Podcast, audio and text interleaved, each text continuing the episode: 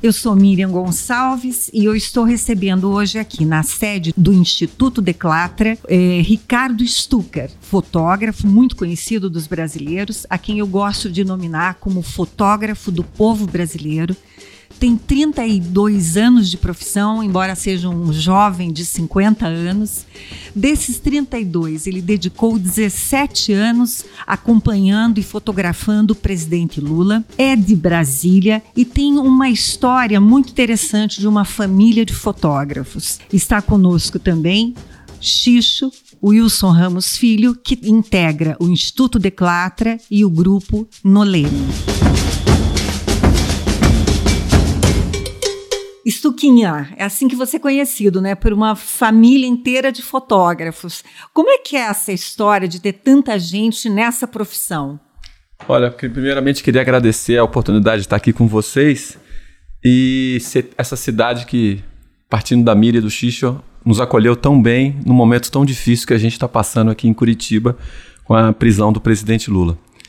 Enfim, eu diria para você que a nossa família quando a gente nasce, a gente já ganha uma máquina fotográfica, né? Porque a família, a família Stuckert, ela seguramente deve ser a, uma das maiores, se não for a maior família de fotógrafos no mundo, que entre vivos e mortos gente, nós somos 33. Que o meu pai, que é o Roberto Stuckert, e o meu irmão, que é o Roberto Stuckert Filho, e eu, nós tivemos a oportunidade de fotografar o último presidente militar com meu pai, a primeira presidenta mulher com meu irmão, a presidenta Dilma, meu pai, o presidente Figueiredo, e eu, o presidente Lula. Então, é uma família que a gente, em Brasília, a gente respira fotografia, né? É, apesar da gente rodar o mundo inteiro, fazer Copa do Mundo, Olimpíada, Brasília é a cidade onde está o governo, onde acontecem praticamente todas as coisas ligadas à política. Então a gente almoça, janta, ah, toma café, né? Os assuntos nossos na família é só sobre fotografia. Não tem um outro assunto. A gente vai para um outro assunto e não tem jeito. A gente sempre volta para fotografia. Essa tua técnica, que hoje você é reconhecido é, não só no Brasil, mas mundialmente, como um fotógrafo de pessoas, de locais, muito importante.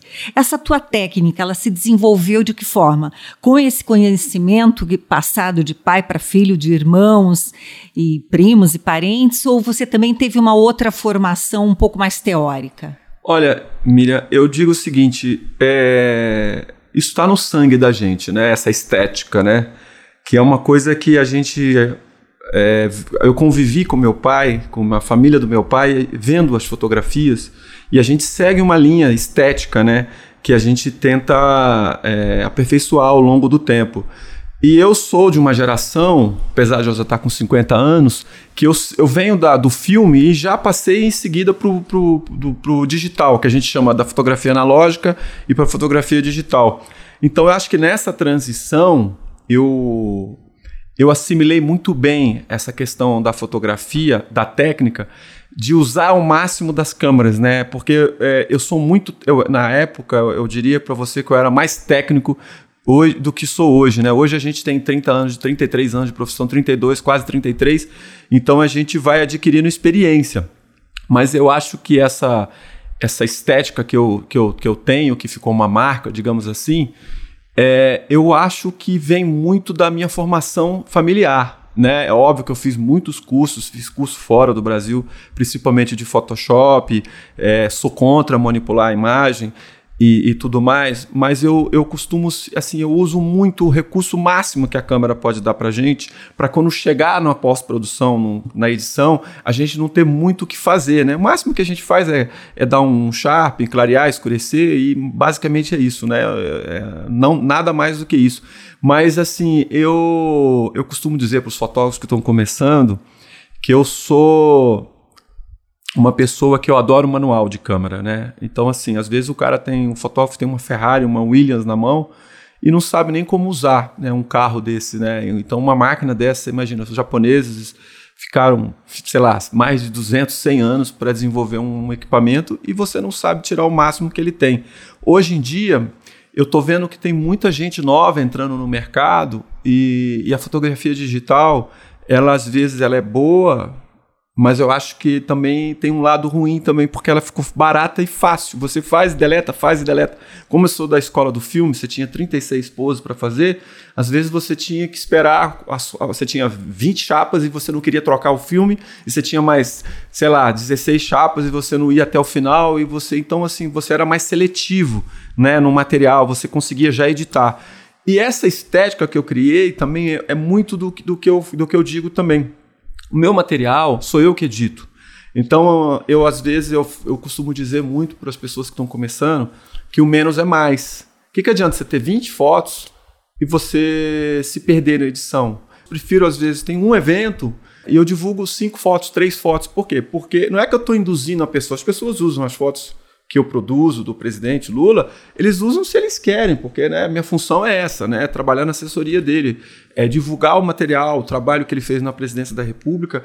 Daqui a pouco a gente vai falar um pouco desse trabalho, mas falando dessa questão da estética, então eu já, eu já dou uma edição, eu já, quando eu estou fotografando, eu já sinto mais ou menos o que, que eu tenho que fazer, e quando eu tenho uma foto muito legal, eu não saio mais disso, porque que, que adianta eu mandar 10 fotos? O editor, às vezes, está lá fechando um jornal, a tem, pessoa e não tem, tem questão, noção. A questão do olhar também, né? Isso, na verdade, é, às vezes você está é, tem toda todo mundo com a atenção virada para um lado e você olha para o outro e consegue detectar uma cena, um momento. Eu acho que isso também vai da experiência, do talento, né, do momento e esse olhar que vai sendo refinado, né? Stucker, você na verdade não começou com, com a com a assessoria do presidente. Você mencionou que tua família, é, você já é o terceiro na família que é, fotografa presidentes no exercício da presidência. É, mas você passou por jornais, assim, uma vez você me contou que passou por algumas por, por algumas experiências em jornais e revistas e também é, nas Olimpíadas. Conta um pouco para nós como é que foi a tua trajetória antes de ser o fotógrafo do presidente. Xixo, é, eu acho muito interessante a sua pergunta, porque eu estou vendo hoje uma crise no mundo né, do papel, de mídia, e hoje os jornais estão acabando, né? É impressionante. Antigamente a gente ia para o jornal, via uma foto grande na capa do jornal, assim, era uma coisa maravilhosa. E os jornais estão acabando no mundo inteiro, por causa da internet e tudo mais. E eu sou da escola de, dos jornais. Eu trabalhei com o meu primeiro emprego, foi no Globo. Eu era laboratorista e depois eu trabalhei dois anos como laboratorista, depois eu fui contratado como fotógrafo e aos 20, quando eu completei 21 anos, eu tinha que tive que fazer uma viagem com o, ex, com o presidente Collor, na época que ele era o presidente, eu estava no Globo, meu pai teve que me emancipar. E eu costumo dizer o seguinte, a escola que eu tive, trabalhando no Jornal Globo, na revista Caras, na revista Isto É, na revista Veja, é uma, é uma experiência que eu diria que todo, todo, todo fotógrafo deveria passar é uma pena que os fotógrafos novos que estão começando hoje, eles não vão ter mais essa facilidade que a gente teve, que os jornais ainda estavam vivos, né? Não e, eles... e contratavam fotógrafos. É, né? Hoje já não contrata mais fotógrafos. Hoje é uma, tem uma crise, né? Então é, é eu vejo assim. É, lógico, o jornal, os jornais estão aí, estão publicando, tem, tem, um, tem um staff ainda, mas está acabando. E o grande mercado hoje é a internet, que é o Instagram, o Facebook, o próprio, um próprio website, que os fotógrafos que não, que não trabalharam em jornal passam a ser conhecidos né, né, nas suas redes pessoais, que eu, eu, eu, acho também que é uma coisa maravilhosa, que é o que sobrou, não, é o que nós temos, e eu acho que todo fotógrafo que está começando, ele tem que realmente cuidar da sua rede, porque é o seu cartão, cartão postal, é o seu portfólio, entendeu? Que aí, se você for ver o currículo hoje, quando as pessoas pedem, ah, deixa eu ver, eles não pedem o currículo, eles deixa eu ver seu Instagram, deixa eu ver seu Facebook, e aí as pessoas vão ver as publicações. Mas ah, eu digo, viu, ô Xixo, é, a escola que eu tive no Jornal Globo, eu, eu falo para você, foi uma escola maravilhosa, na Veja, na Caras, na Isto É. O Globo, eu cito o Globo porque foi onde eu comecei. Então eu acho que a disciplina que eu tenho hoje, que eu trago até hoje para o meu trabalho na presidência da República, porque é muito interessante. Eu trabalhei né, 16 anos, estou 17 anos com o presidente Lula, e meus outros 17, meus outros 16 anos eu trabalhei nos jornais. Então eu trabalhei dos dois lados do lado, né, do, do, do, lado dos jornais e do lado do governo, né, quando eu trabalhei na presidência da República. Então, eu, eu, eu isso para mim me ajudou muito ter essa visão, não só de fotógrafo, de entender que o que é uma foto boa, o que é uma foto ruim e ajudar os fotógrafos também, né. Essa também eu acho que foi minha função lá na presidência da República. O que, que interessa um jornal? Aliás, me diga uma coisa, porque é interessante, certamente isso vai gerar curiosidade. É, um fotógrafo que foi fotógrafo do Globo, da Isto É, da Veja, Caras, como é que ele se torna um fotógrafo de confiança do presidente Lula? Miriam, é, eu acho que eu acho que você falou a palavra certa, confiança, né? Eu acho que na vida tudo é confiança, porque a mesma responsabilidade que a gente tinha e, e, as pessoas têm quando trabalham num jornal, eles vêm para o governo, a mesma coisa. Você está num jornal, a mesma coisa. Você joga para um time, você vai jogar para um outro, você, você veste a camisa. Então eu acho que eu acho que o, o, o meu trabalho ele não, não, se resume só na fotografia.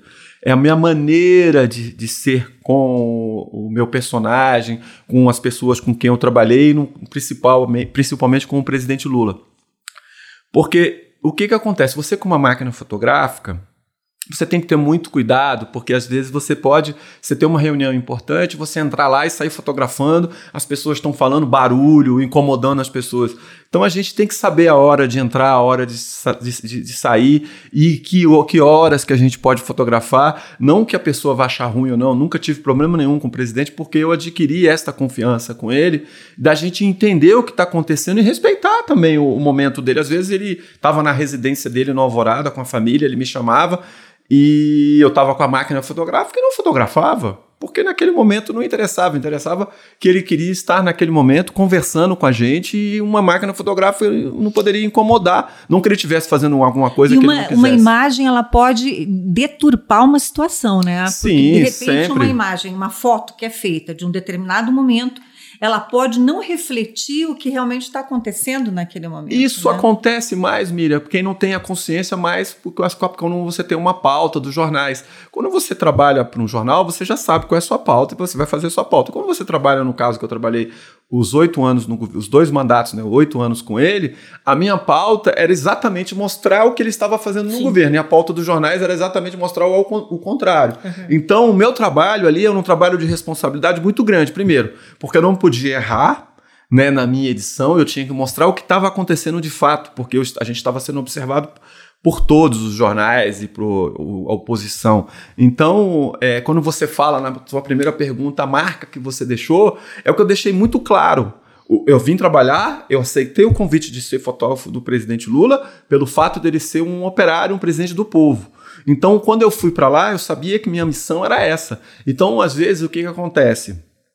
O Obama, por exemplo, ele é um, ele é um, um presidente teoricamente, negro, primeiro presidente negro, é um presidente do povo, e você raramente tinha uma foto dele por causa da segurança e da situação do governo americano, né? Vários motivos de segurança. O presidente Lula, ele quebrava todos os protocolos e ia. Mas se eu não tivesse essa concepção e essa ideia que eu tinha que desenvolver isso durante os oito anos, que ele não, de, não tirar dele, deixar o cargo de presidente da República, tirar dele essa identidade de que ele é um presidente do povo, isso ia acontecer, poderia ter acontecido. Pelo, eu, o que, que eu tentei? Tentei o máximo possível dosando, dizendo que quando ele tinha que ter uma reunião com o chefe de Estado, com governadores, senadores, políticos, né, secretários, ali estava, tinha uma, uma, uma, uma, concepção que era aquilo que estava acontecendo. Mas quando ele ia para o povo, ele era um presidente, não, ele era um, aquilo que você falou, ele era o, o olhar do fotógrafo do povo, porque eu, eu não me dirigia ao olhar ao Lula, eu me preocupava com o povo, porque o povo realmente é que por isso que eu falo marca que do você, governo do Lula. que você é o fotógrafo do povo brasileiro, porque como você teve com o presidente do povo brasileiro, essa esse olhar que a gente vê nas tuas fotos é muito disso. Mas ainda me resta curiosidade, como é que você conheceu o presidente Lula e foi se tornar fotógrafo dele? Olha, Miriam, muito curioso, porque eu na época eu estava trabalhando na revista Isto É, e aí eh, a gente tinha uma pauta lá que era fotografar todos os candidatos ficar uma semana na vida de todos os candidatos. Então a gente fez um cronograma lá um mês antes, então um mês antes do, da eleição do primeiro turno, a gente vai ficar uma semana na vida de cada presidente. Então eu comecei fotografando naquela eleição o, o candidato Garotinho, depois o, o Ciro Gomes, depois o, o Serra e depois o Lula. Então eu fiquei uma semana na vida de todos os candidatos. Só aconteceu um fato muito curioso. Quando eu cheguei para fotografar o presidente, o Lula, o que, que aconteceu? É, já estava quase já véspera já da, do primeiro turno, então os ânimos, né, Estavam todos, todo mundo muito já acirrados na campanha e eles não tinham muito tempo como os outros candidatos tinham uma agenda mais maleável. Eu, eu achei o inverso, achei que ia ficar mais quente, ia ser melhor. E aí eu tinha um pautas específicas para mostrar a intimidade do candidato, porque todo mundo quer saber como é que vive o candidato. Então eu fiz a intimidade de todos os outros candidatos. E o presidente Lula disse o seguinte: minha intimidade ninguém vai fazer, ninguém entra na minha casa, ninguém pode fotografar. Eu falei, caramba, e como é que sai Como dessa? é que eu vou fazer? Então eu, eu comecei na segunda-feira, né? Porque a revista fecha na, fechava na sexta, aí a gente ficava é, é, editando material em São Paulo mesmo, e eu, eu falei assim: bom, segunda-feira eu já vi a agenda dele, já sabia de todas as agendas. Eu fiquei segunda, terça, quarta, a revista fechava na quinta. Até quinta-feira eu já não, eu não tinha a foto dele ainda, que eu queria fazer a foto né, na intimidade. Tinha boas fotos, mas não tinha essa foto como eu já. que a gente tinha uma estética né, dos candidatos para mostrar esse lado que a televisão não mostrava e a gente queria mostrar na revista, e eu não tinha feito isso com o Lula ainda. E eu já estava ficando agoniado, ficando agoniado, e aí eu, eu acho que eu tenho um jeito é, que eu acho que veio muito da minha experiência do meu pai ter passado na presidência da República e a gente ter muita calma, né, e entender, respeitar o político, respeitar o momento dele. Porque se eu tivesse só a escola do jornal, eu ia querer fazer a foto escondida, fazer não sei o quê. Eu acho que tudo na vida é, acho que é uma conquista, né? E eu acho que eu conquistei naquela, naquela matéria com ele a, a essa, essa questão, que ele falou assim: olha, ele nunca disse não para mim. E eu sempre achei que eu ia ter uma oportunidade de que ele dissesse sim. Mas ele dizia o não, o sim com muita educação. E eu não queria perturbar. E quando chegou na quinta-feira, eu falei, eu chamava todos os candidatos já de presidente, por respeito, né? Eu cheguei para ele e falei, presidente, eu preciso muito. Aí eu mostrei as revistas para ele, ele não tinha visto. Ele falou, é, vamos ver e tal. Aí isso já era de manhã. E aí eu não tinha feito. A revista fechava na quinta, mas podia fechar na sexta, porque só ia estar nas bancas no, no sábado, no final do dia, no sábado à noite ou domingo de manhã. Aí, com muito custo, eu, ele foi dar uma entrevista. Quando estava todo mundo fotografando, o que, que eu fiz? Eu fiz o que um fotógrafo jamais faria. Eu não fotografei. Eita. Eu fiquei olhando para ele. Porque aquela foto ali era uma foto de uma entrevista. Eu já tinha ficado uma semana com ele. Eu tinha que trazer uma foto diferente. Então eu falei assim: ou eu vou perder aqui uma entrevista, ou eu vou ganhar uma foto exclusiva. E aí ele, quando terminou, ele falou assim: Eu vi que você não fotografou, mas você estava ali numa boa. Eu falei: Pois é, presidente. Eu precisava muito fazer aquela foto, precisava ir lá na casa do senhor. Ele falou, mas ninguém nunca entrou. Aí ele, aí ele falou com umas pessoas, eu acompanhei ele até o carro. Quando ele entrou no carro, quando ele estava entrando no carro, ele olhou para mim assim. Aí ele levantou assim, levantou do banco, abriu a, a, a, a porta não estava fechada, ele só abriu mais um pouco e falou assim: amanhã, sete horas lá na minha casa, porque às sete e meia eu vou dar uma entrevista para uma rádio. Eu falei: maravilha, estarei lá. Isso era quinta-noite. Bom, Aí, sexta-feira de manhã, eu fui para lá. Era em São Bernardo. Eu não conhecia bem São Paulo, mas São Bernardo, aliás. São Paulo eu conhecia bem. E eu sei que a Anchieta ali fecha, de manhã é um caos. Eu falei para repórter: vamos chegar uma hora mais cedo? Não, não precisa não, a gente gasta meia hora e não sei o que. Eu falei: olha, vamos chegar mais cedo? Não, não vamos. Resumindo, eu cheguei na casa dele 5 e 50 da manhã. e a repórter não foi comigo porque ela não acordou e ela falou que era muito cedo, ela só ia chegar lá às 7 horas. Porque ele tinha falado sete horas, a gente ia entrar às sete, sete e meia ele tinha que sair. O que, que aconteceu? Eu cheguei lá, esse horário, quando foi seis horas, o interfone do porteiro toca, eu não ouvi, o porteiro sai e bate no carro. Você, o senhor, é você que é o fotógrafo? O Lula tá chamando para subir. Ele, a entrevista, ele tinha que sair da casa dele seis e meia, porque ele gastava uma hora até chegar lá. Então, foi a minha sorte, a disciplina claro. que eu falo para vocês. Entrei e fotografei ele em casa, e aí qual foi a minha sorte? Quando ele estava ali saindo, ele, a cachorrinha dele, que, já faleceu, que era a Michelle, estava no pé dele pulando, ele pega a Michelle para fazer um carinho e ele abraça e dá um beijo na Michelle. Então foi a foto que a abriu foto a foto de um milhão de dólares. A foto essa. que abriu a abertura da matéria. E com isso, né, e um fato curioso, porque a dona Marisa estava lá. E eu não falei nada que eu gostaria de fotografar, e só falei, olha, dona Marisa, assim, eu estou fotografando aqui o presidente Lula e tal, se a senhora quiser também sair na foto, ela falou, não, não, não, quero sair. E eu também não insisti. E, e tá na casa deles, eu já estou entrando, ninguém nunca tinha entrado. A repórter não entrou, a repórter ficou lá embaixo, né? Porque ela chegou, eu já estava lá em cima. Então, eu respeitei também. Eu acho que daí, quando saiu a edição, ele saiu no, no, no domingo, no sábado à noite, domingo de manhã tinha uma missa. Eu estava na missa, porque tinha uma missa domingo de manhã dele, e à tarde tinha um evento do Serra. Então eu, eu queria domingo já começar a cobrir os dois candidatos, já pensando já no primeiro turno, no segundo. Aí ele me para e fala assim: a dona Marisa gostou muito das fotos, gostei muito da matéria. Não, para mim, todos tinham gostado. Eu fiquei satisfeito também dele ter gostado e ter entrado na casa dele e não ter saído nada do que a gente não tinha combinado. E também a foto eu não estava esperando um, uma cachorrinha, nem sabia que ele tinha cachorrinha, cachorrinha no pé dele. Então eu acho que são coisas que vão acontecendo na vida que não é só apertar o botão também. Acho que a gente tem que ter um bom senso. Sim, é, você falou da, da, da, foto, que foi uma foto que ficou é, foi importante na icônica. tua vida, é, icônica, e agora eu vou te perguntar, claro que isso, você deve ter perguntado, respondido isso mil vezes, mas você ficou oito anos é, acompanhando o presidente e depois que ele deixou da presidência, você, como fotógrafo do Instituto Lula, continuou é, fotografando é, muitas vezes o presidente Lula em diversas situações. É, seguramente, como fotógrafo, você idealizava algumas fotos que você queria fazer. É, e outras fotos que você assim, putz, nesse momento eu perdi a foto, eu queria ter feito e não fiz.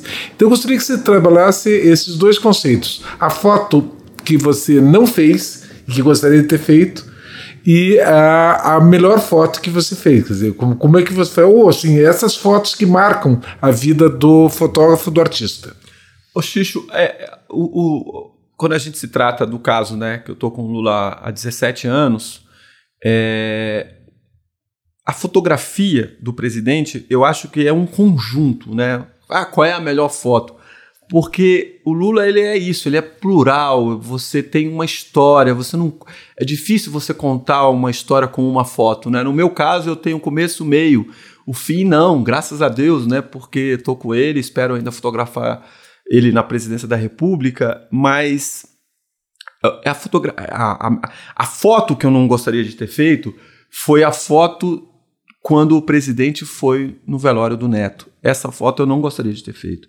Essa foto ela tem uma criança, um anjinho e tem o Lula preso indo visitar e a família lá, a dona Marisa já tinha morrido também. Sim, juntando tudo isso, ele é uma coisa muito triste. E quer dizer, eu não, também não posso deixar de fotografar, mas eu, é a minha função de registrar a história do país, mas é uma foto que eu não gostaria de ter feito. E voltando um pouco da fotografia, né, que eu não fiz ou eu gostaria de fazer, eu acho que a fotografia que eu gostaria e vou fazer, se Deus quiser, é quando ele sair de, daqui de Curitiba, né, da Polícia Federal, ele não, não saindo lá, com, visitando a vigília, né? Que eu acho que é o que a gente mais quer, porque eu estou convivendo aqui há 570 dias, chuva, sol, frio, e a gente, né, um momento difícil, as pessoas só vêm, não, não sabem o que a gente passa aqui no dia a dia, fica longe da família, passa os, o Natal, Ano Novo aqui, os aniversários, né? Mas eu acho que foi uma opção que eu, que eu tive na, na vida, eu optei por isso. Eu acho que, que é um bem que eu estou fazendo para a história do Brasil e para minha família, para mim. Espero que a minha família entenda um pouco isso, mas é muito difícil você estar tá aqui diariamente tentando registrar e esse momento difícil, tão difícil do país. E só para terminar também, é, o que, que acontece também, ô Xixo, é, eu tenho uma função hoje que não é só de fotografar, porque as pessoas também não sabem um pouco o que acontece. Então eu tenho uma função, às vezes, de ajudar os fotógrafos, né? de entender que aquela foto para os fotógrafos vai ser importante, porque o nosso papel também é assessoria. Né? O que, que adianta a gente ter uma foto boa e os jornais não fizerem, os outros fotógrafos não, não terem essa foto? Então eu acho que é um trabalho de assessoria que eu venho desenvolvendo e que me deram essa oportunidade durante esses oito anos que eu tive com ele, depois que não terminou a presidência, que ele me chamou para trabalhar com ele, eu continuei com eles, continuo com ele até hoje, que é uma história, né, que eu optei, poderia estar tá, né, em Brasília, ou, ou quando eu estava em São Paulo poderia estar tá em Brasília, mas eu cobria diariamente a agenda dele, porque o Lula é o Lula, né, a gente não tem como a gente não, não deixar de, de entender isso, né. Você falou uma coisa que eu acho que é muito sensível para todos nós, é você pode falar. Eu sei que você é um cara que não dá entrevista, né? é, que é muito difícil você falar, eu, a gente respeita muito isso, mas você tocou num ponto que também é muito sensível. Esse dia a dia da vigília que pouca gente sabe como funciona. Talvez saibam mais pelos militantes que estão ali, que vêm, mas eles vêm, os militantes, eles não ficam todo o tempo vem um grupo, sai, vem outros e tal. Agora você ficou, né? Você ficou. Como é esse seu dia a dia ali? Olha, Miriam, eu vou te falar. Para mim, de novo, eu, eu acho que eu tô. O Lula me, pro, me proporciona tanta coisa e eu acho que a coisa mais importante que ele tem me proporcionado é o conhecimento, né? Porque se você visse, se a gente fosse imaginar que a 600 dias atrás, 700 dias atrás, imaginar que o Lula ia ser preso, que a gente ia estar em uma outra cidade, isso a gente não, não ia passar pela nossa cabeça, pelo menos na minha cabeça nunca passou e eu acho que dos, dos brasileiros também, né? Um, um cara um, de um tamanho que ele foi e é, que representou o país, saiu com 87%. É, eu acho que é o tamanho, né? O fato dele ser tão grande, as pessoas querem deixar ele lá. Mas voltando aqui para a vigília, a vigília, ela é um, é um, foi um aprendizado tão grande, Miriam, porque quando começou a vigília, começou no meio da rua, na Praça Olga Benário. Então, assim, você imagina, a gente estava lá no Instituto Lula, estava lá no PT, estava na Presidência da República, no Palácio do Planalto, e a gente passa a despachar na calçada da rua. Então, assim, isso é o Lula. Qual é o outro presidente que vai proporcionar isso para gente? E isso o fato da gente estar na rua, isso não quer dizer nada. O que quer dizer é as pessoas que estavam lá e todo mundo se apoiando uns aos outros. Essa, essa, isso foi o que eu aprendi na vigília, né? O Lula fala: ninguém solta a mão de ninguém. Nós somos milhões de Lulas. Eu acho que no dia que ele falou lá em São Bernardo, né? Que foi um dia importante na vida de, dos brasileiros, que ele fez aquele discurso maravilhoso, que teve aquela foto maravilhosa do, do eu vou chamar do Xixo, mas eu vou, vou falar daquela foto do Francisco. Do, do, do, Francisco, né? Que foi uma foto maravilhosa que as pessoas entenderam o que estava acontecendo naquele dia lá, que foi um dia importantíssimo na vida da gente. Mas quando a gente sai dali e ele fala que nós somos milhões de Lulas e ninguém solta a mão de ninguém, a gente vem para Curitiba e ninguém entendia o que estava acontecendo e o, e o povo se reuniu ali, gente que a gente nunca viu, os sindicatos, os movimentos, né? A CUT, o MST, o MAB e outros movimentos, né? as pessoas é, é, é, é, que nunca tinham passado por isso no Brasil, nunca teve isso, e as pessoas estavam lá se dando as Eu acho que nunca teve mãos. mundialmente. Mundialmente isso, nunca né? teve, não teve com Mandela, não teve com. Enfim. Então, o que, que eu aprendi com a vigília? Eu estou aprendendo até hoje. Você vai lá, você tem boa tarde, bom dia, boa tarde, boa noite. É de, é de domingo a domingo. Quer dizer, ele escutando as pessoas darem bom dia, boa tarde, boa noite, eu acho que isso para ele é mais importante nesse momento saber que a gente não abandonou ele, né? Porque tem pessoas que moram em outros estados e não conseguem estar aqui todos os dias.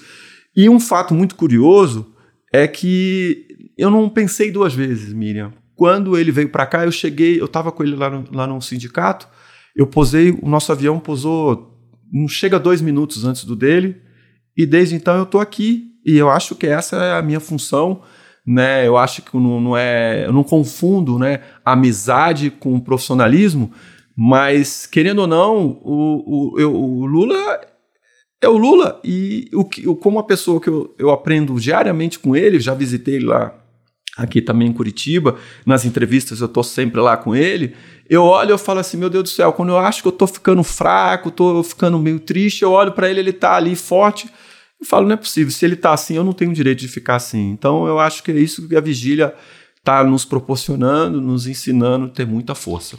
Você chegou a tempo nesse, nessa sua vinda para cá de uh, ver a resposta da polícia na frente da Polícia Federal no dia 7 de abril? Eu não cheguei não. na recepção com as bombas e com uhum. tudo, eu não cheguei. A gente, a gente ficou numa barreira, a gente ficou a um quilômetro e, enfim, a gente via, via de longe, mas é, desde então eu sei como é que como é que as coisas vêm acontecendo, né? E a vigília, a vigília tá tá ensinando ao povo brasileiro o que que é um operário ter governado para milhões de brasileiros, tirado milhões de brasileiros da fome. Uma outra característica também do teu trabalho, e, e, a vida te proporcionou isso, foi a possibilidade de estar é, em momentos importantes da vida do mundo, do, do, de, de várias pessoas do mundo, da vida do país, é, desde a transposição do, do, do Rio São Francisco, é, diversas inaugurações de obras públicas.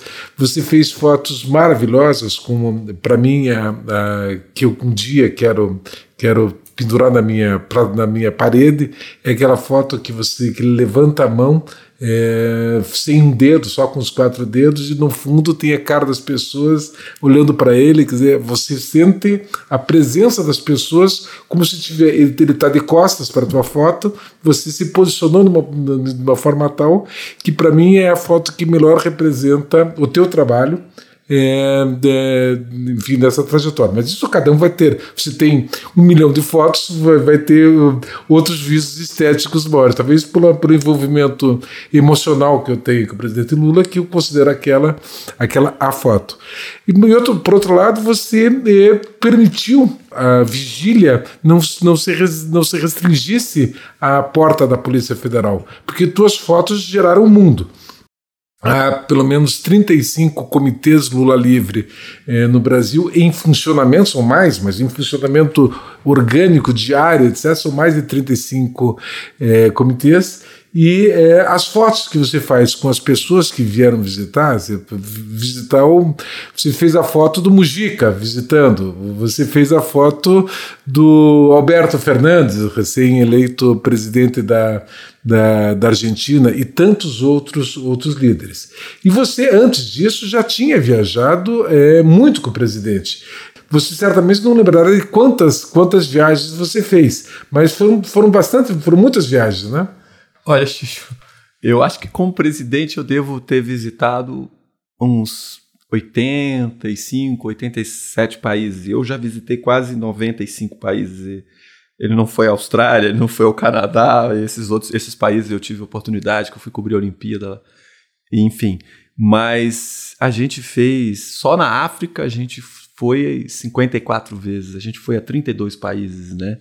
Impressionante. Impressionante. Então, assim, essa experiência, essa estética que me traz também é muito dessas viagens que a gente faz e conhecimento e ver como as pessoas, como os fotógrafos dos outros presidentes trabalham, como é feito. Quando você fala dessa foto, Xixo, se eu não me engano, essa foto foi feita aqui em Curitiba, no, no Curitiba, no primeiro depoimento que ele deu para o Moro. Foi? foi. E essa foto ela marcou porque é uma foto muito importante, porque às vezes você sabe que o Lula tem uma marca que é a mão dele, né? Que não, não tem um dedo. Então, às vezes, você não precisa mostrar o rosto da pessoa, você não precisa mostrar mais um detalhe das mãos, porque a mão é uma coisa muito forte, que você gera um sentimento muito grande, né? Então, eu, eu, eu gosto de trabalhar um pouco essa coisa do detalhe né? Porque quando a gente está lá fotografando, todo mundo está fotografando o presidente, eu tento buscar o detalhe, né? Por quê? Porque o detalhe, a pessoa que não está lá, ela não tem oportunidade de ver o que está acontecendo. Então eu acho que eu tento um, pouco, né, com a minha câmera, é tentar mostrar isso de uma certa forma com uma estética diferente, porque senão vira muito oficial, Xixo. E a gente tem que sair do oficial. Sair do oficial é não fazer o, que todo mundo faz. Então eu acho que é muito disso, né? Sim, você fez a foto do Lula com a cara do Lula, ou seja, com o jeitão do Lula. Então essa, o fotógrafo do Lula também é um pouco Lula nesse sentido. Eu acho que é um pouco da convivência, né? Quando a gente convive com, com uma pessoa, né? Como é como um casamento, né? Você olha para a mulher, você já sabe o que, que ela está querendo, né? Então às vezes é isso. Eu vejo que eu, às vezes eu estou fotografando ele, ele, ele não fala assim, mas não me fotografa, fotografa o povo. Então eu já entendi. Eu não tenho que ficar com a câmera na cara, no rosto dele. Eu vou lá fazer um, de alguma maneira ele e o povo. Entendeu? Um detalhe. Stuquinha, conta um pouco pra gente dessas tuas novas perspectivas aí dentro da fotografia e da arte. Olha, Miriam, é, de novo, né, voltando, eu, essa questão de eu ter trabalhado oito anos na presidência da República e ter continuado com o presidente, né, pós-presidência, a gente aprende diariamente. E, e eu agora estou desenvolvendo um trabalho muito interessante. Eu resolvi fotografar os índios brasileiros. Né? Esse trabalho ele começou, na verdade, em 1997, quando eu estava na revista Veja, quando eu fui fazer um especial sobre a Amazônia, e aí eu fui escalado a fotografar os índios e eu caí na aldeia Yanomami, lá perto de São Gabriel da Cachoeira. E nessa matéria eu fotografei uma índia chamada Penha, Penha Góes. E ela tinha 22 anos na época. A foto viralizou, uma foto uma índia com os olhos verdes, muito interessante. E 17 anos depois, eu procuro essa índia. 16 anos depois eu procuro, fiquei um ano para localizá-la, achei e fotografo ela de novo com a, na mesma situação, no mesmo ângulo, só que 17 anos depois. É muito parecida com a história da afegã da National Geographic, que foi 17 anos também, depois coincidência, né? Sim. E aí, quando eu voltei na aldeia e fotografei a Penha, me surgiu a ideia, por que não fotografar os índios brasileiros? Por que não fazer um trabalho? A gente tem no Brasil 304 etnias. Segundo o IBGE, a gente tem 990 mil índios, ou 890 mil índios, quase 900 mil índios. Então, assim, a gente tem 274 idiomas, né? Língua deles. Então, assim, se você for ver um país de 211 milhões para 900 mil índios, não é nada para o território que a gente tem. Não, imaginando que no Brasil, quando ocorreu a invasão dos portugueses, viviam, viviam no Brasil aproximadamente 25 milhões de indígenas. É, no início do século XVII já, já eram 10 milhões de indígenas e hoje não chega, não chega a um milhão de indígenas. Não, não Foi um genocídio. Um genocídio. Então eu acho que essa questão das minorias, do governo, da gente estar tá sempre se preocupando, né? Eu vou, depois que eu terminar esse trabalho com os índios brasileiros, eu quero fazer os quilombolas, né? Então, assim, mas você imagina, então eu já tenho 12 etnias, quero chegar a 15, né? É um trabalho muito difícil, às vezes a gente demora dois, três dias para chegar numa aldeia, a gente fica oito horas num barco, chuva, sol, o barco quebra, não tem a gente, eu, no meu caso, é um trabalho que eu estou fazendo sozinho, então é muito difícil, tudo falta, mas é aquela coisa, eu não desisto, estou aí desenvolvendo esse trabalho, já fiz uma exposição agora na Colômbia, né, e na Bolívia também, e em breve a gente vai estar tá lançando esse livro, se Deus quiser, com as 15 etnias. Me conta um pouquinho só sobre, sobre a técnica sobre que você utiliza. Você monta o cenário ou você, como nas fotos do povo brasileiro, você registra o que por acaso está aparecendo ali. Você chega a montar é, cenário tipo, você que é mais baixo fica naquela ponta, você que é mais alto fica naquele outro lugar. Como é que é isso? É, é, é captura de momento ou é um pouco também da, da do, pela estética você é, arma a foto que está dentro da tua cabeça? Não, eu acho que eu acho que tem uma estética, né, Xixu, que quando é um trabalho autoral, documental, é, você tem uma flexibilidade mais para você enxergar uma foto, esperar e tal. Eu costumo ir nessas aldeias, geralmente quando tem festividade, porque você chega lá, a aldeia está movimentada, tem um evento acontecendo, né? É, o Quarupi, por exemplo, se você vai fora do Quarupi, eles estão com uma vida normal. Quando está no Quarupi, eles estão todos pintados, eles estão dançando, eles estão cantando, tem todo o ritual. Então eu, eu gosto de, de ir mais nesses momentos. Então por que, que eu estou demorando dois, três anos e eu fico pouco tempo? Porque eu não, não costumo ir numa aldeia quando não tem esses momentos de, de, de, de o momento da colheita, né?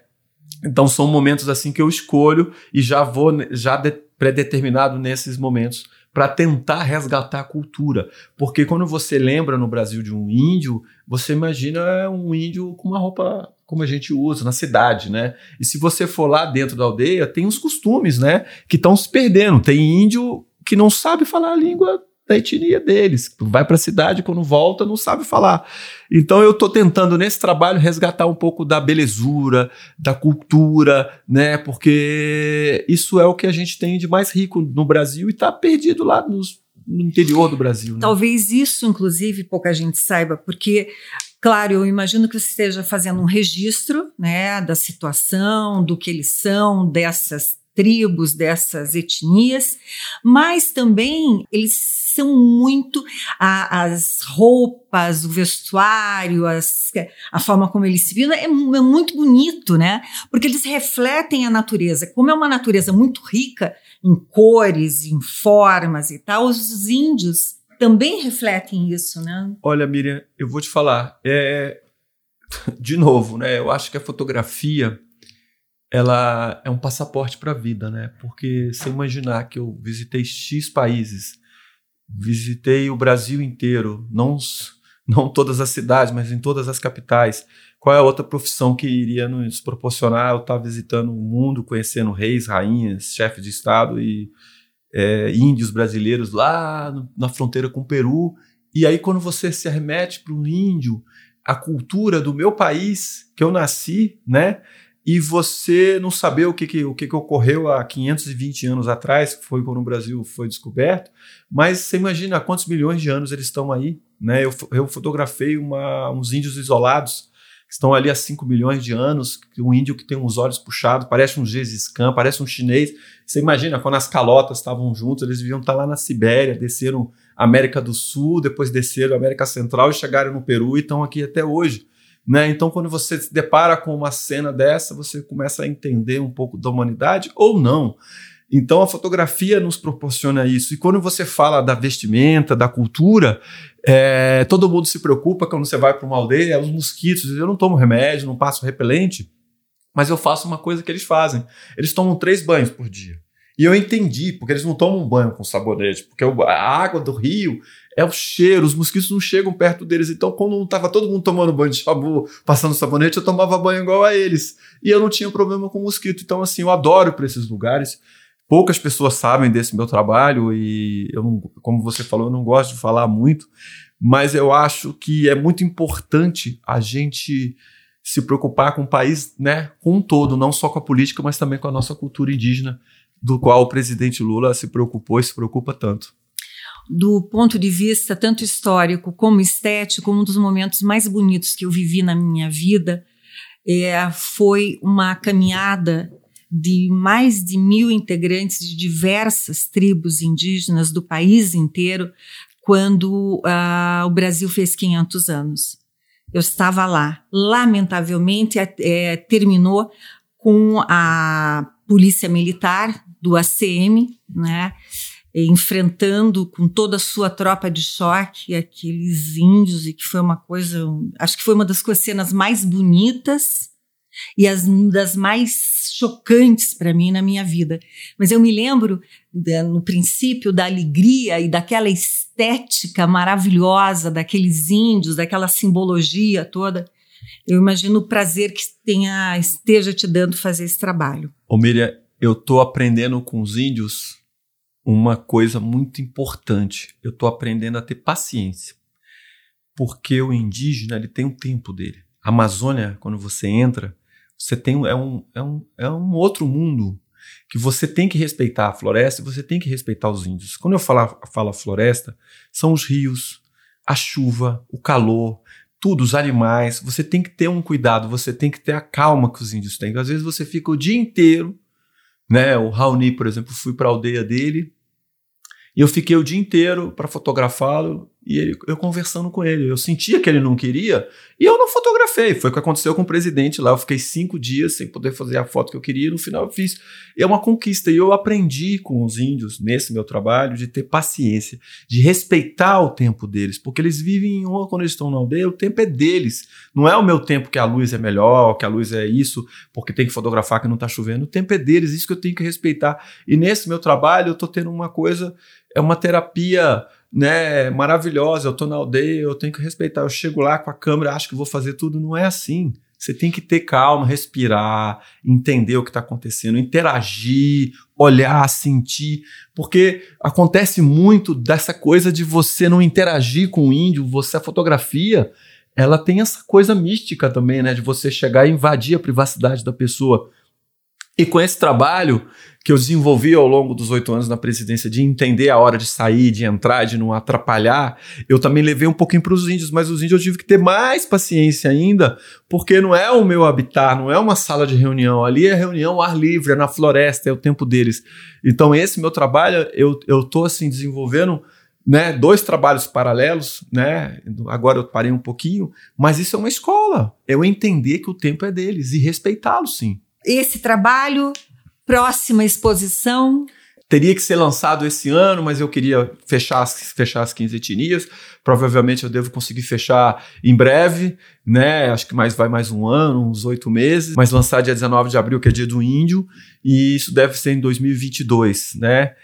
E é isso, o que eu deixo para os fotógrafos que estão começando e que o pouco que eu posso dizer, todo mundo tem que ter o, o, um trabalho autoral, não importa o que seja, se vai ser um trabalho sobre escola, sobre crianças, sobre animais, sobre floresta, né? Eu acho porque quando a gente tem um trabalho assim, é muito importante que você crie uma identidade visual e você consegue desenvolver uma linguagem que as pessoas começam a entender o, a sua fotografia. E com o presidente Lula é isso, são 17 anos. No, se você vê a minha primeira foto com ele, foi uma sorte. A cachorrinha, ela já tinha uma identidade, mas ao longo do governo, que você tem que entender o que, que é um governo, entender como é que funciona, demora não tem um tempo para maturar isso, né? Então eu acho que é isso. Eu, o conselho que eu queria deixar e dar aqui eu, apesar de eu ser muito jovem, tá só com 50 anos, só ter 32, 33 anos de profissão, é isso, é nunca desistir e, e sempre ter na cabeça que você sempre vai fazer sua melhor foto. Eu penso assim, sempre quero fazer a minha melhor foto, então eu acho que é isso que me deixa com vontade, vivo, de estar tá aí trabalhando com tanta vontade, né, com a fotografia, que é uma profissão que eu amo, que eu adoro, que vem do meu bisavô, enfim, que a nossa família tanto honra e tanto gosta. O povo brasileiro quer que você faça logo aquela foto que você espera fazer, que, uh, que o presidente Lula consiga é, sair de cabeça erguida, é, inocentado, porque está preso injustamente, sem qualquer prática de crime, sem qualquer é, prova de qualquer fato ilícito, e que essa injustiça praticada por irresponsáveis que eh, estão em cargos públicos no Ministério Público Federal e na Justiça Federal, eh, que essa justiça cesse e que você possa fazer a foto que a cidadania brasileira espera e que o mundo aguarda com ansiedade. Também acho, acredito aí que em breve você fará, é a nossa torcida que você fará a próxima caravana do presidente Lula. E vai ser uma caravana, eu acho, mais bonita ainda do que a primeira. Eu tenho certeza disso, Vamos esperar que seja em breve e que as suas fotos sejam, que você ainda venha fazer a foto mais maravilhosa da sua vida ainda. Apesar que essa agora da cachorrinha Michelle, eu vou te dizer, num próximo leilão vai ser muito disputada. Stuquinha, muito obrigada. Foi muito bacana conversar com você. Obrigada por toda essa a tua emoção, pela tua, enfim, pelas tuas palavras, pelo testemunho que você deixa aqui. É, agradeço em nome do Instituto Declatra e do grupo Noleme. E eu gostaria também de dizer para aqueles que nos ouvem que por vários, em várias oportunidades durante essa entrevista nós ficamos muito emocionados. E eu queria só terminar agradecendo vocês aqui de ter tido essa oportunidade tão boa de estar aqui nesse bate-papo tão legal. E eu costumo dizer o seguinte, que eu costumo falar com os olhos, né? Então, hoje aqui eu também estou falando com o coração um pouco das emoções que eu tive com o presidente Lula. Espero mais ainda ter a, é, a satisfação e a emoção de estar tá fotografando ele de novo nos braços do povo brasileiro. Muito obrigado. Obrigada, obrigada, Estuquinha.